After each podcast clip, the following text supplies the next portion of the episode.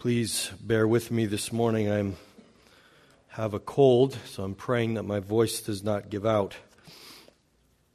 Someone has said that stories are soul food. Stories shape our imagination, which in turn shapes how we inhabit the world. A storied imagination drives technological progress, scientific hypothesis, and space exploration. Authors dreamed of putting a man on the moon long before the, we actually did this. Poets imagined an evolving world long before Darwin's theory of evolution. The imagination is a potent and world shaping, God given tool. And we get nervous when we talk about imagination because we think make believe, especially when it comes to imagination and the Bible. You may not realize it, but stories shape your imagination. Stories from advertisements to podcasts to shows to movies, they all unconsciously shape the way you think and influence your decisions that reflect how you inhabit the world. This Christmas, I watched an ad by Chevy this year that was particularly moving. Maybe you saw it.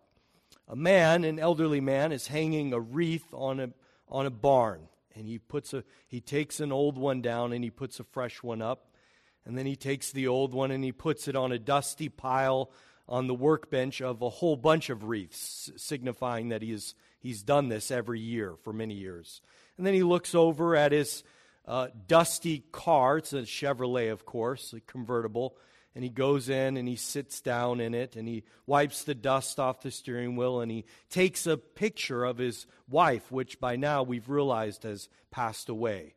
And he begins to tear up and he flashes back. He remembers driving in this convertible Chevrolet with his wife and the, the bond that they had and the love that they had. And he's sad. And then he leaves and he walks out of the barn, and his daughter sees him doing this. And so the rest of the advertisement, she comes in the middle of the night and she takes the car, they restore it, they give it all its luster back. And then the next Christmas, he goes to hang a wreath on the door again, and he opens it and he finds his car is all restored. He gets in it and he gets in with his daughter. And of course, it's, it's, it, it, the story is, is meant to draw you to want to buy a Chevrolet right? You want to have the same kind of experiences that this man had. And Chevy is not foolish. They know that these kinds of stories evoke our imagination and they pull on our purse strings, right? Uh, they drive us to go as we think, well, if he has this kind of experience, uh, maybe if I have a Chevrolet, I'll have the same kind of experience. Now, the inconsistencies of the ad don't bother us because it works on a different level. Um, for the Chevy ad to work, it presupposes that you could have a car for 40 years, right? And that doesn't happen anymore, right? Cars have planned obsolescence, they only last for a few years. Not to mention, building the joy of your marriage on a vehicle is quite foolhardy uh, and a great recipe for divorce. Many a marriage has been dashed upon the rocks of consumerism as beauty and brawn fade, you end up chasing the ghost of youth. As Christians, we must examine the kind of stories that work on us. We must ask the hard question what or who is shaping my imagination and how that affects my life, my vision of what God is calling us to. Is it getting the Chevrolet? Because if we're not careful, we're shaped more by advertisers and shows and movies, and other stories than we are by the Word of God. See, God also tells stories stories of creation and fall and a good world wrecked by sin. He tells stories of wandering in the wilderness and dwelling in the shadowlands. But he also tells stories of redemption and exodus, stories of inheriting a promised land. The Bible is not just ancient history, dry and dusty facts about an ancient people. It's a story with a beginning, a middle, and an end. And it's a story that we are very much a part of, one that we have come into sort of towards the tail end of it. But we inhabit that story. And as I said, other stories are always vying for your attention.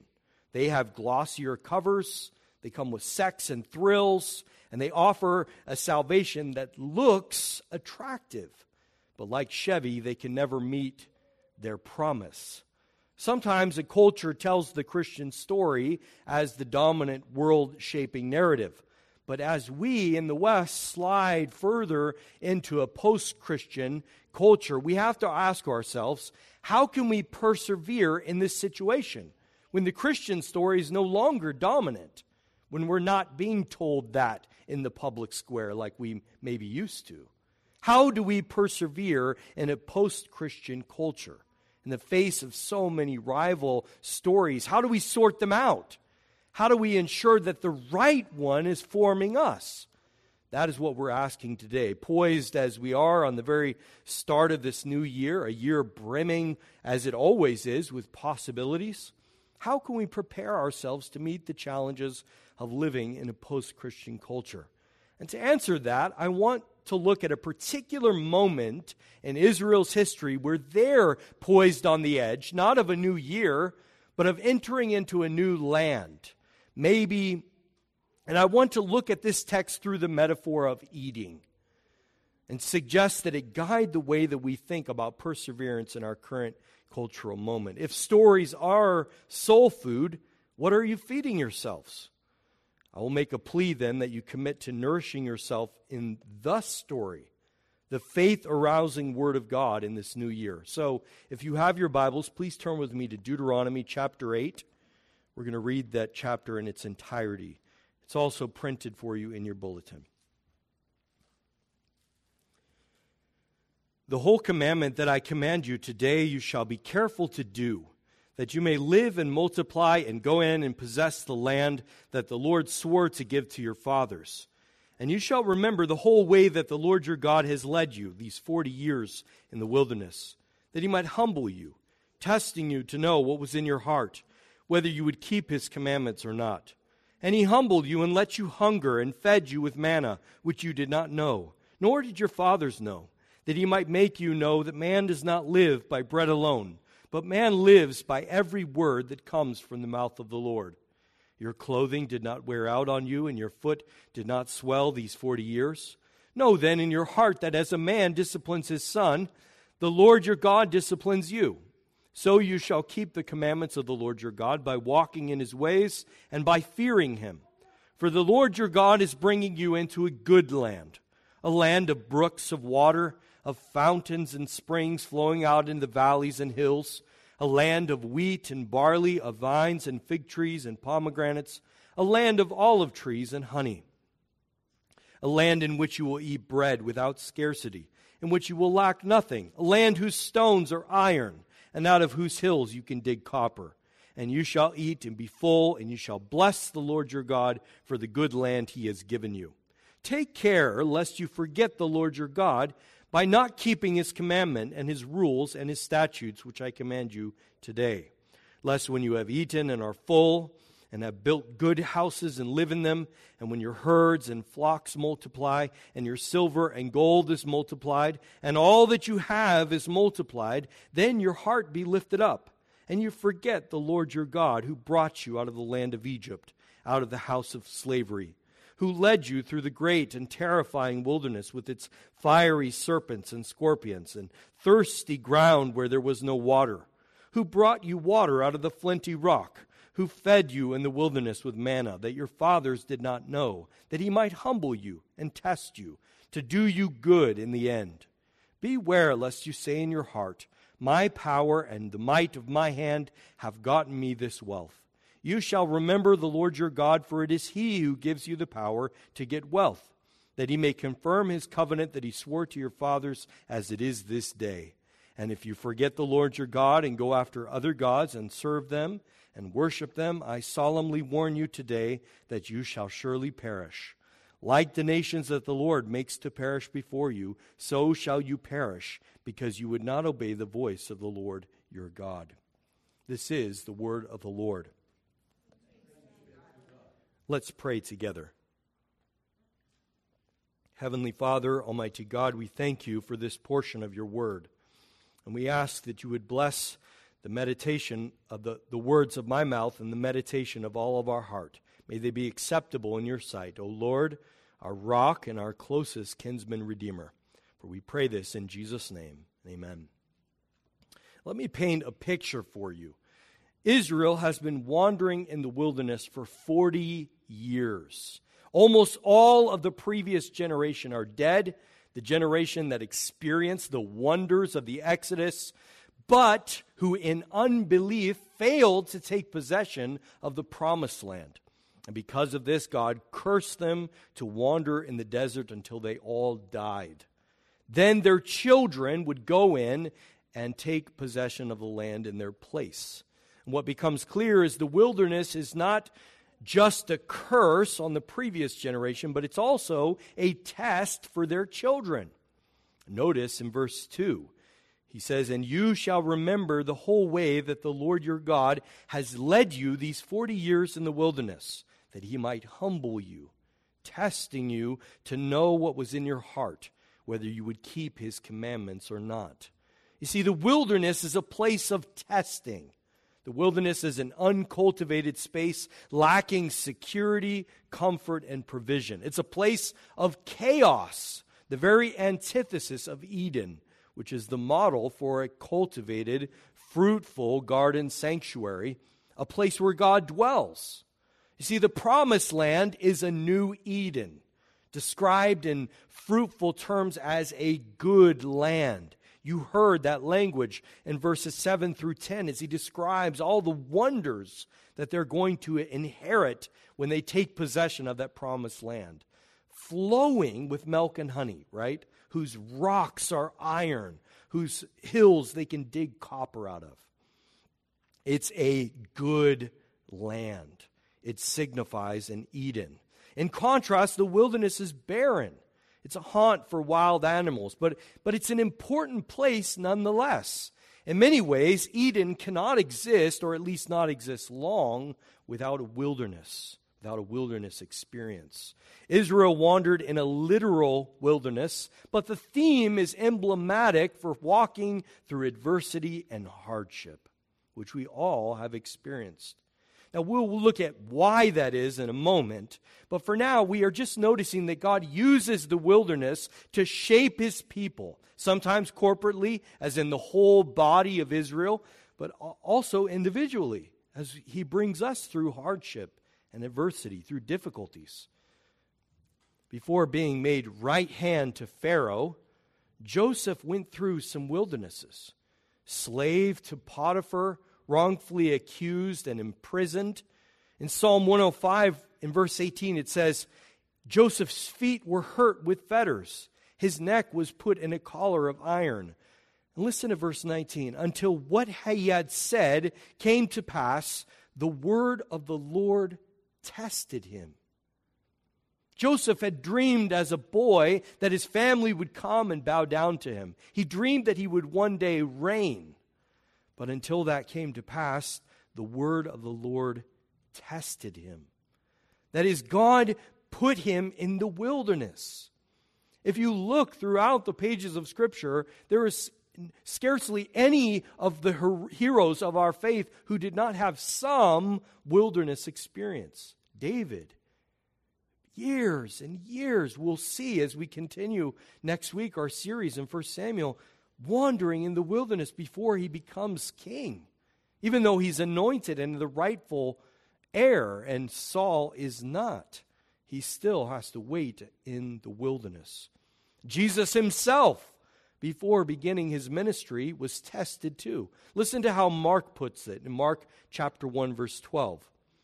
Speaking about Jesus, the Spirit immediately drove him out into the wilderness and he was in the wilderness 40 days, being tempted by Satan, and he was with the wild animals, and the angels were ministering to him. Do you notice the comparison? Jesus also spent not 40 years, but 40 days symbolically as he is recapitulating the story of Israel. But unlike Israel, he was faithful. And the Spirit is the one who drove him out into the wilderness. And that's so that Jesus our great high priest could be make, made like us, so he can sympathize with, with us. He was tempted in every way, just as we are, yet without sin. And he learned obedience through what? Through suffering, through walking through the wilderness. To be, so why, why is it? Why does God use this method?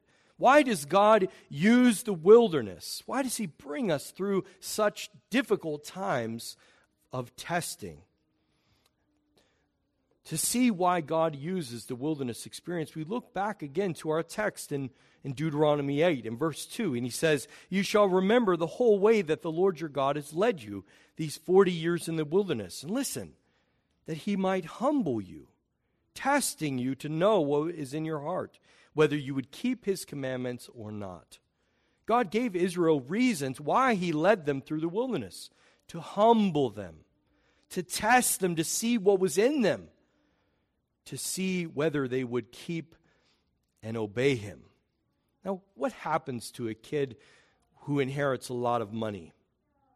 Not, it's not always the case, but it, it happens enough that it becomes sort of a stereotype, right? He becomes reckless. He doesn't have humility because he didn't work to earn that money, he's just inherited it. And so he's entitled, and he often wastes that money. He's not careful with it because he didn't gain it steadily by hard work. Instead, he's just been given it. Cotton Mather, that great Puritan pastor in early America, said, Religion begat prosperity, and the daughter devoured the mother. Prosperity tends to lead us away from dependence on God. That means that our, our faithfulness as a nation brought all this prosperity that we enjoy. And yet, what happens to the next generations? They take it for granted. They're not humble, and they haven't been tested in the wilderness to see what's within them. And this is the point of verse 11 through 20. God is warning Israel you are about to go into a land that is wonderful, and you're going to take possession of places that you didn't do anything to gain. You just came in, they were already there vineyards, houses, fields, land, fruitfulness that I'm giving you. But you're going to be tempted. You're going to be tempted when you come in there to say, We did this. By the power of our own hands, we got this wealth. And you'll forget the Lord by turning away from his commands. So God brings his people through adversity, through the wilderness, because in the wilderness, you have to trust in God. You cannot make it on your own. You absolutely rely upon him. Now, in times of prosperity, it doesn't seem that way, right? You feel like I've, I've got this. It's like, tag, I'm in. God, you can take a seat. I've got this. But in the wilderness, you are desperate. You're holding on to God with everything you have. And your very sustenance, you know, comes from Him. Wilderness tries your faith. Will you cling to Christ in times of hardship and adversity? Again, this is both corporately and individually. We are several generations away from when faithfulness begat prosperity in America. We are, I dare say, that prosperity has eaten up what remained of faithfulness in America. We are now full way into a cultural moment of forgetting, forgetting God, forgetting that all that we have, all that we have inherited is from God that the power to get wealth comes from God. We think that we have done it, that prosperity of America can be attributed to a good work ethic or some good Yankee ingenuity. But that's not the case. Any of you who known, or maybe you've been traveled overseas or you've worked overseas, you know people work hard and have ingenuity in other parts of the country and they don't experience the prosperity that we have.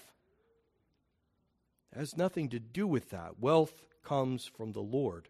And as verse 18 clarifies, the power to gain wealth comes from the Lord. I think I'm starting to see the trend down, but evangelicals have for generations looked longingly at the wicked flourishing and have aped ideas of success in gospel ministry from the market. And as a result, we have allowed a different story to shape what we see as success in gospel ministry. One that's determined by the bottom line, by numbers, by how much. And this has led Christian discipleship to be more about numbers than about depth. We can be characterized as being an inch deep and a mile wide because we have theologically watered down the truth in our churches so as to accommodate the masses. We make it easy. And the reason why our once robustly Christian culture is, is now characterized as being post Christian are, are, varied. There are many reasons why that happens. And I, I tried to trace some of those out in the lectures that I gave over the Reformation Day weekend. And I can say that the problem stems largely from the way that we read Scripture. We have allowed the cultural pressure from the Enlightenment thinking to influence the way that we read and therefore inhabit the story of Scripture. But the reason why we are in a post Christian culture is interesting. It's not as important as knowing the bigger why, as in the purpose God is using for bringing us through this wilderness experience. And that is, of course, to develop a community of believers who, in humility, depend on God. That's what he said in verse 2 to humble you, to humble you, to see what was in your heart, to test you, to see whether you would obey. Dependence is not license. It's not the license to carry on living like God doesn't exist, nor is it legalism cleaning up ourselves by our own efforts so that God might show us favor. Dependence on God is remembering the indicatives and the imperatives, and the order matters. Did you notice in verse 14 that God rehearses the gospel? He tells them what he did for them. He brought them out of slavery. He led them in the wilderness. He delivered them from hardship. He fed them with manna. He gave them water from the rock. And in verse 11, we remember, we remember the indicatives by rehearsing what God has done for us, how he delivered Israel from Egypt. That didn't, that, they're not, uh, their keeping of the commands and his statutes is not what established the relationship. God had already called them and said, You are my people, and he delivers them from Egypt, from slavery. Their response, the imperative to what God has done, is by walking, is by remembering. And by how do they remember?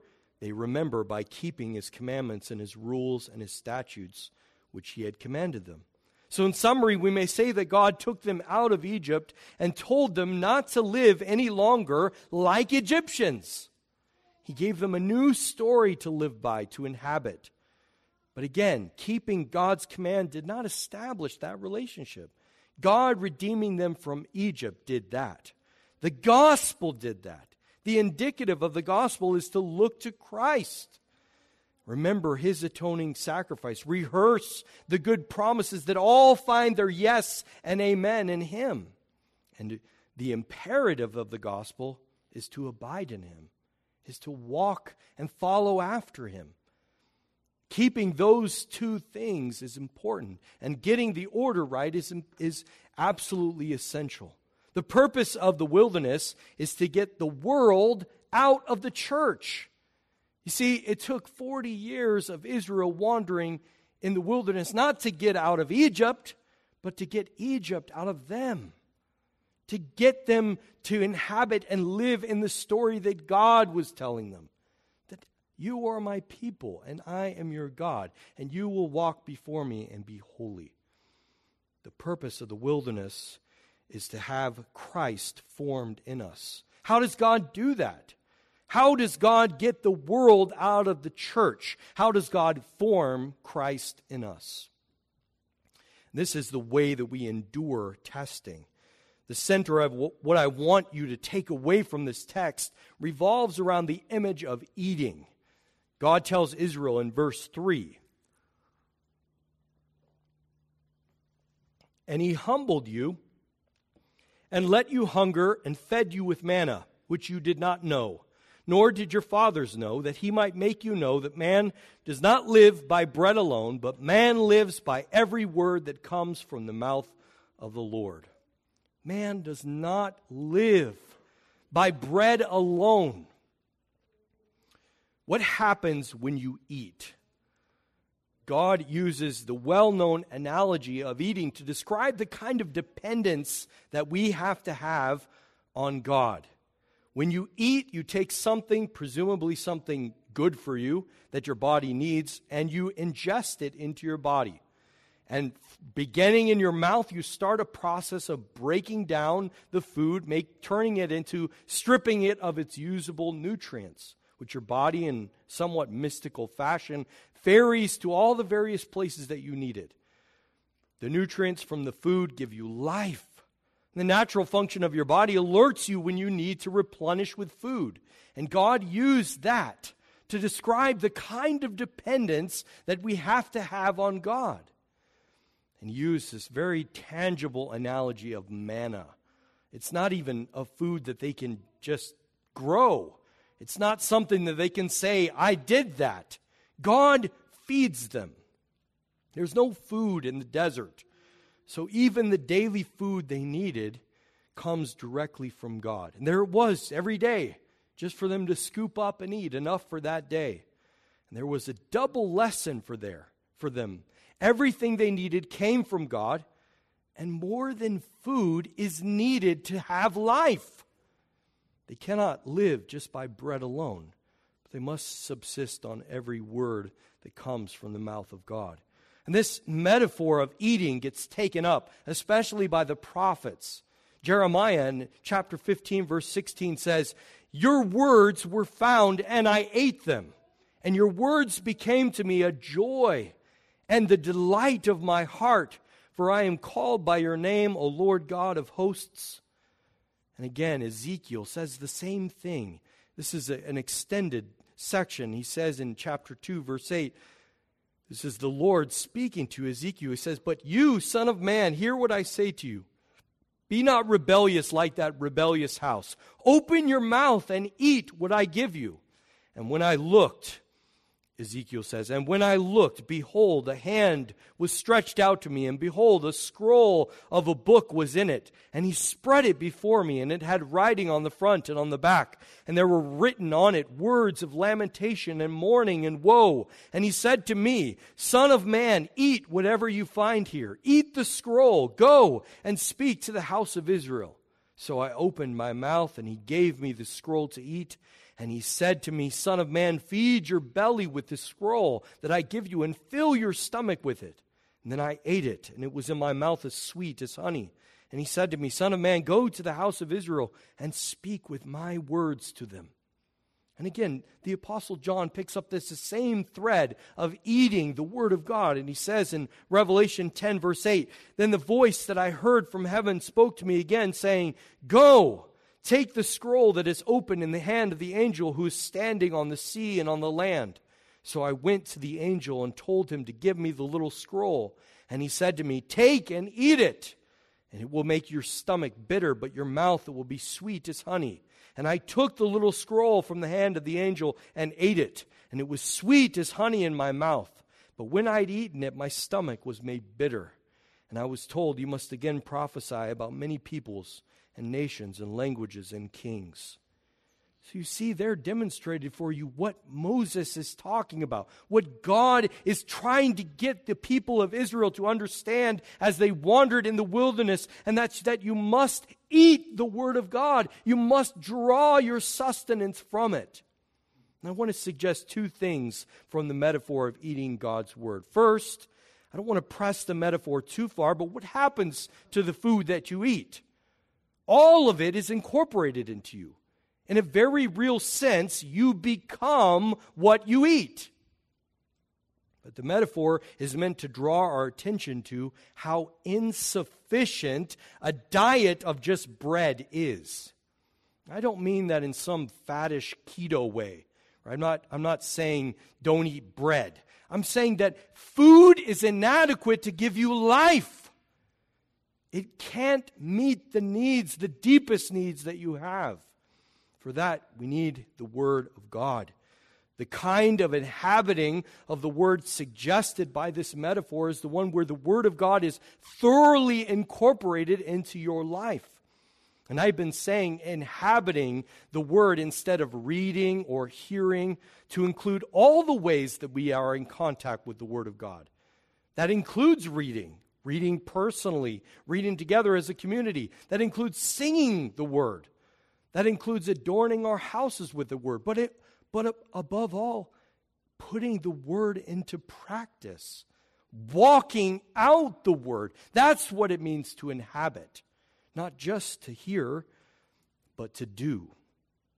One 12th century monk said it this way reading, as it were, puts the solid food into our mouths. Meditation chews it and breaks it down. Prayer obtains the flavor of it, and contemplation is the very sweetness which makes us glad and refreshes us. Second thing that the metaphor of eating suggests is a relish for the word. Blessed are those who hunger and thirst for righteousness. And we can say, Blessed are those who hunger and thirst for God Himself.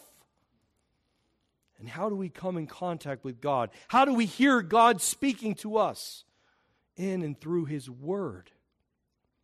I have seen how excited some of you get over a meal, right? You, you're thinking about that old forge pizza with the fresh tomato, basil, American cheese? Am I the only one?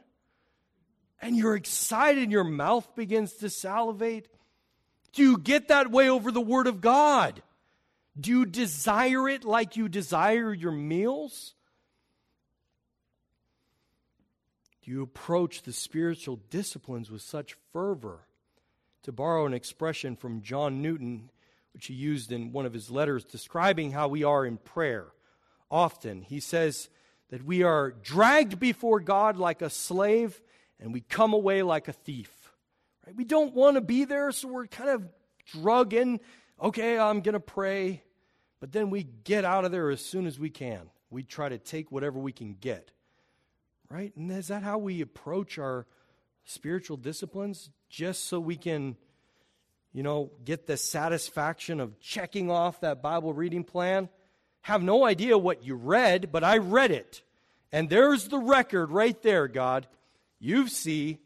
And, and so easy for us to turn our Bible reading plans, the good things that God uses as means of grace to build our faith, it's so easy for us to turn those into handles that we can get a hold of God with. That we can say, See, look, you owe me favor now. Now I don't have to go through the wilderness. I did my Bible reading. But that's not the way it works. Israel did this with their sacrifices too. We don't allow the Word of God to work on us, right? We're not inhabiting the Word. And this is evident in our lives is how quickly and in what perfunctory ways we spend time with God. An hour on Netflix is nothing if not a daily occurrence for us. Two hours on Facebook is the norm. But one hour in the presence of God, that's rare. And you're thinking, well, I'm, I'm, not, a, I'm not the pastor, that's your job. But imagine if you could see how spiritually malnourished you were. Imagine if you, just like you can see your physical form, how out of shape you might be or how in shape you are, just imagine if you could see that spiritually. Some of us might be bloated out because we've been filling ourselves with spiritual junk food. We've had a steady diet of man made processed fluff, stuff like your best life now, purpose driven life, or girl, wash your face. And we think that that is good enough. But it won't build faith in us. There may be practical stuff in those books that might help you, but spending an hour with Rachel Hollis is not spending an hour with God. Others of you might be so malnourished you look like you just emerged from a concentration camp. You're literally starving to death from lack of having God's Word, lack of inhabiting the Word of God. The beginning of the new year is an excellent time to, to take a spiritual fitness test. We're already making resolutions about our weight, about what we will eat physically, and how we need to get back into physical shape. We need to do the same thing with the spiritual disciplines. We need to ask ourselves do I have the same kind of drive and motivation to get into the Word of God, to attend to the story and let it shape me? So, my plea with you in this new year is eat this book. Eat this book and let your life inhabit the Word of God so that you are shaped by its story, so that it comes out of you, so that if you're cut, like they said of John Bunyan, if he was cut, he would bleed Bible. Would you bleed Bible if you were cut? Does the Word of God so flow out of you because you have steeped yourself in it? Make that your resolution this year. Amen? Amen. And the Lord, the Lord gives us visible words in this table. This table is a visible word the Word made flesh. And we have been given this as a reminder to stir our faith, like manna in the wilderness, so that we learn to depend and rest on God. To remind ourselves of the indicatives of the gospel, what Jesus has done for you. He's given his very life for you. He walked through the wilderness perfectly with no sin, enduring every temptation that Satan gave him, and standing firm. And then he suffered and died on your behalf as your substitute. Do you believe that? Then this meal is for you. It's a reminder that by faith you have been united to Christ. It's a, it's a token that you live not by bread alone, but by every word that proceeds from the mouth of God. It's just bread, just juice, but these elements God uses to nourish, spiritually nourish our faith. And if, if that doesn't describe you, if you can't say, I believe that Jesus was my personal substitute, that he died on my behalf and paid the penalty for my sins, and this meal is not for you. In fact, it would be dangerous for you to eat. This is a family meal for those who are united to Christ. And for them, it does nourish and strengthen their faith. But if that doesn't describe you, then it would be eating and drinking judgment to yourself. So, as we come today to this table, before we distribute the elements, while the elements are being distributed, we're going to sing a hymn which is printed in your bulletin. So as the elders come forward,